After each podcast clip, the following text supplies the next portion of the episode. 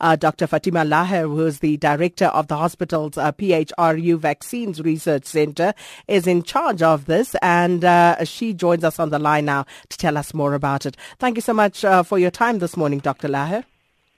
And thank you very much for having us. It's such an exciting time, and hello to the listeners. Exciting indeed, but tell us exactly, you know, uh, what this vac- vaccine will do that we don't already have. Um, so, so this vaccine regimen um, is, uh, just to clarify, it's not meant to be a cure for people who already have HIV. Um, what we want the listeners to understand is that uh, what is being tested is a preventative HIV vaccine.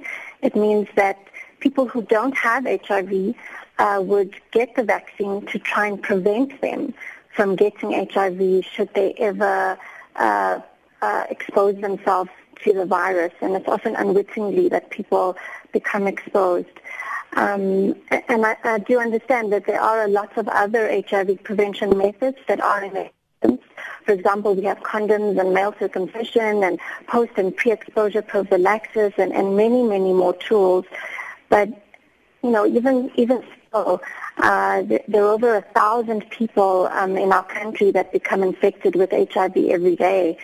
Um, so, so this vaccine trial is about South Africans making better solutions for Africa, um, and in doing so, leading the world. Um, and, and you know, the South African researchers and the communities that we work with um, are leading this collaborative effort, and it's being led with a lot of passion and, and hope for the future. So, when it comes to vaccines and trials, uh, the situation inevitably, you know, focuses on some of the drawbacks, um, uh, some of the negative aspects of it. So, talk to us about this particular trial and uh, who the people will be uh, who will be testing this particular vaccine and uh, the process as we can expect it to unfold. To unfold. So, so the people that are testing this vaccine, um, uh, the, the, the, four South African uh, scientists that are leading the effort um, are myself, Professor Glenda Gray from the Medical Research Council, Professor Linda-Gail Bekker um, uh, from Cape Town, and, and Dr. Mookho Malahleha, uh, who's uh, from Soshanguve. Um, and and uh, we, we lead a wonderful uh, cohort of, of 15 uh, sites across five provinces. And these trial sites are, are located in um, Gauteng, um, Eastern and Western Cape, the Northwest Province, and KZN. Um, and there we, we will enroll um, uh, people who volunteer themselves for the study. So um, uh, volunteers can be between the age of 18 and 35, so young people of consenting age who are able to uh, learn about the vaccine trial and, and who want to give uh, consent that is informed and valid. Um, and, and we are looking for 5,400 uh, healthy adults uh, to do that across the site. Um, uh, so 5,400 yeah. 5,400 healthy adults, uh, meaning that uh, they would be HIV negative. And That's correct. How many of them do you have at this point? so we just started last week with uh, with the first vaccination, um, which was a really happy moment for everyone that has been working for um, for a very long time now to get to this point. Um, and so um, as of today, we have we have three people vaccinated, um, and and so far so good. So you you you're taking these healthy people, you're going to vaccinate them, and. Uh, uh, they will just go about their daily lives. Um, uh, uh, uh, how will this work? Will they? Are these people who are particularly at risk of HIV infection? Will they be using other methods of prevention? How exactly will this work? So, um, so in the study, uh, uh, some people will get uh, vaccine, and some people will will get placebo.